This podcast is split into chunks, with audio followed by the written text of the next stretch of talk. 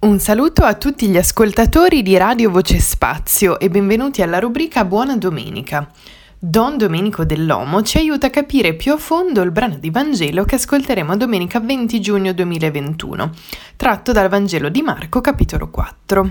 Nel testo evangelico si racconta della tempesta stellata. Di seguito sentirete il commento di Don Domenico.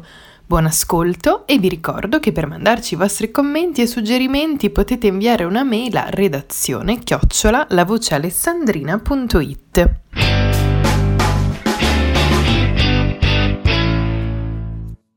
Buongiorno a tutti, sono Don Domenico Dell'Omo della Diocesi di Alessandria e sono il parroco referente delle parrocchie di Santo Stefano e San Rocco qui in città. Questa domenica la liturgia ci propone un brano di Marco, siamo nella dodicesima domenica del tempo ordinario dell'anno B, è il famoso brano della tempesta sedata, e un brano un po' particolare perché Gesù, che è il protagonista di questa scena che viene narrata, più che sedare la tempesta sembra compiere un esorcismo, utilizza le stesse frasi, le stesse parole, gli stessi verbi che usava contro i demoni. In questa scena ci sono tre attori.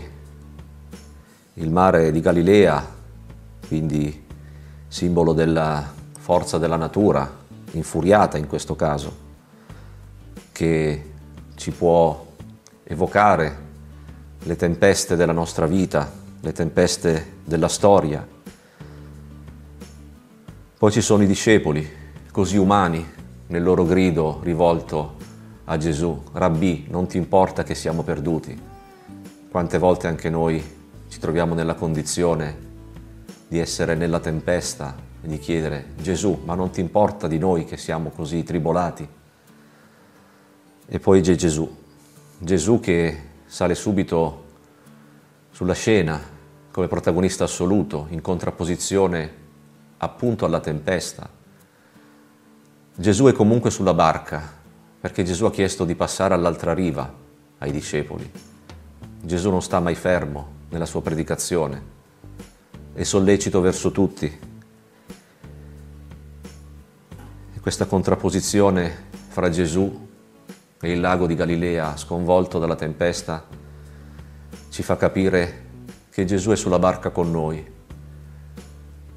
E se lo invochiamo, certamente Lui troverà il modo, un modo che per noi può essere misterioso, di aiutarci, di calmare la tempesta che è intorno a noi, che è in noi, aiutarci a comprendere che Lui è l'Emmanuele, il Dio con noi, e che sarà con noi sempre nel corso della vita, aiutandoci e sostenendoci anche nelle tempeste più pericolose.